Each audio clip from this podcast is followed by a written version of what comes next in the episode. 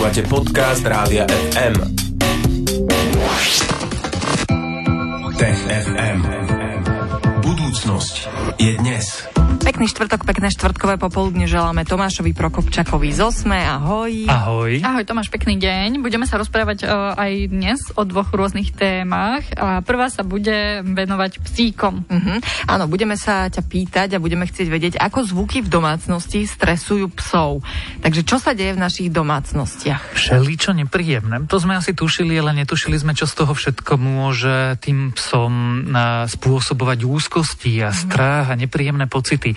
Asi vieme, že keď sú ohňostroje alebo veľa kriku, alebo vonku začne niekto zbíjať, alebo sused vrtať, že asi ten pes sa nebude úplne nadšený. Ale výskumníci teraz ukázali, že mnohé iné zvuky sú pre ne nepríjemné a čo je dôležitejšie, že majiteľi ani netušia, že sú pre ne nepríjemné a nevedia učítať správne e, reakciu toho psa. No a ako to tie psy zvládajú? Zle ale nie až tak zle, že uh, napríklad na Silvestra musíš uh, tých psov úspať, alebo dať im nejaké lieky, alebo jednoducho ho zobrať preč a na tých pár dní uh, sa odsťahovať akoby. Ale no nie sú šťastné. A, a najhoršie na tom je, že tí majiteľia tých psov vôbec netušia, že nie sú tie psy šťastné. Dokonca v tom výskume sa ukázalo, že mnohí z tých majiteľov reagovali presne opačne, že nevedeli odčítať ten signál toho psa a mysleli si, že keď je trochu iný, tak sa si chce hrať alebo zabávať alebo čokoľvek. A vlastne boli tí majiteľia takí veselí, čím paradoxne spájali nesprávne ten podnet u toho psa s tou činnosťou, tak e, to je ten veľký problém, ktorý e, tá štúdia ukázala. Uh-huh, tak buďme aj konkrétni, čo je príčinou ich úzkosti zvuky, ktoré sú vysoké a krátkodobé, keď to tak e, zo všeobecníme. E, ukázalo sa, že pes e, si vie dobre zvyknúť, ak je treba zvuk aj hlučný, ale má nízke frekvencie, jednoducho nižšie posadený. Ale reakcia na zvuk, ktorý je vysoký, niekedy dokonca ho my ako ľudia ani nepočujeme a, je krátkodobý, je pre neho stresujúci. Ak si chceme predstaviť konkrétnu vec, tak to môže byť kávovar, môže to byť mikrovlnka, môže to byť zapnutie práčky, bo keď práčka pípa, že doprala práve, alebo zvonček. Mm-hmm. A toto všetko môže toho psa stresovať a ten majiteľ toho zvieraťa si ani nemusí všimnúť, že vlastne to je problém. No poďme sa ešte vrátiť k tomu, že to možno ľudia, majiteľia nevedia rozpoznať. To je ten základný problém v tomto prípade? Alebo ten základný výsledok toho výskumu. Vedci otestovali zhruba 400 dobrovoľníkov, majiteľov psov a prešli desiatky a desiatky videí a na tých videách sledovali rôzne podnety, v preklade rôzne zvuky a tie reakcie tých psíkov. No a ukázalo sa, že pes na to samozrejme nejakým spôsobom reaguje. Problém je, že ten majiteľ nevidí tú reakciu, pretože to nie je reakcia typu, že začne štekať alebo utekať do inej miestnosti, alebo sa začne skrývať alebo kňučať. Často sú to iba také veľmi subtilné reakcie, že ten psík si zrazu začne lízať labky, alebo iba stiahne uši, alebo zaujme strnulý postoj, alebo akoby uhýbal pohľadom a zvláštne nakláňa hlavu. To všetko ukázali tie videá, tie experimentálne prípady tých reakcií na tie zvuky. No a často tí majiteľia namiesto toho, aby uh, začali sa tým psom venovať, alebo ich chlácholiť, alebo im vysvetľovať, a, že to je všetko v poriadku, tak to vnímali tak, že aha, pes niečo robí, idem sa s ním hrať, alebo niečo. Ten pes proste nepotreboval, aby ten majiteľ bol veselý. On potreboval, aby cítil tú, tú podporu od toho majiteľa. Uh-huh, to pochopenie. Takže spomenul si už aj prejavy, tamto lízanie lap, lapky labiek alebo zvesené uši. E, ako vyzeral ten experiment? Ako to celé vedci zistili? On vyzeral tak, že v skutočnosti najprv uh, našli výskumníci tých dobrovoľníkov, tých oslovili a potom ich poprosili, aby natáčali svoje dni, aby uh, náhodne zachytávali tie reakcie, pretože ani tí majiteľia nevedeli, čo sa kedy stane a nevedeli, ktorá reakcia toho psa je tá stresujúca alebo stresová a úzkostná reakcia. Čiže výskumníci napokon získali 62 videí, ktorým mali prístup a tie analyzovali ako keby záber po záberi situácii po situácii. No a nakoniec sa ukázalo, že majiteľia podceňujú strach tých svojich vlastných psov a že väčšina z nich odpovedala alebo reagovala úplne nesprávne, úplne naopak voči tým situáciám, ako by správne mali reagovať. Mm-hmm, ty si spomenul, že tam bola nejaká mikrovlnka, kávovar a tak bol aj nejaký rebríček najstresujúcejších zvukov domácnosti pre psy? Nie, lebo aspoň ja som sa k nemu nedostal, ale e, to odporúčanie tých výskumníkov je, že aj e, veci, ktoré my považujeme za samozrejme zvuky, ktoré považujeme za bežné, môžu byť zvukmi, a nie vždy, ale môžu byť zvukmi, ktoré stresujú tie psy. A máme si ich e, lepšie všímať. Ak žijeme v spoločnej domácnosti s nejakým takýmto domácim miláčikom, tak by sme si mali všímať, na aké podnety ako reaguje.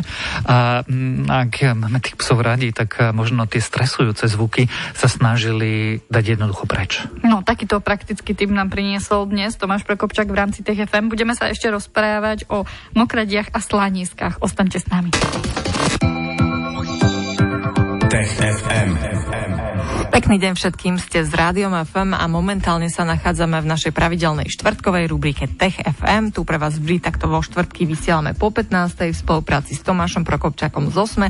Už sme sa dnes rozprávali o psoch a o tom, ako vnímajú zvuky domácnosti, čo im to spôsobuje a ako tomu môžeme predísť alebo dodatočne pomôcť. No a teraz sa budeme venovať druhej téme dnešného dňa.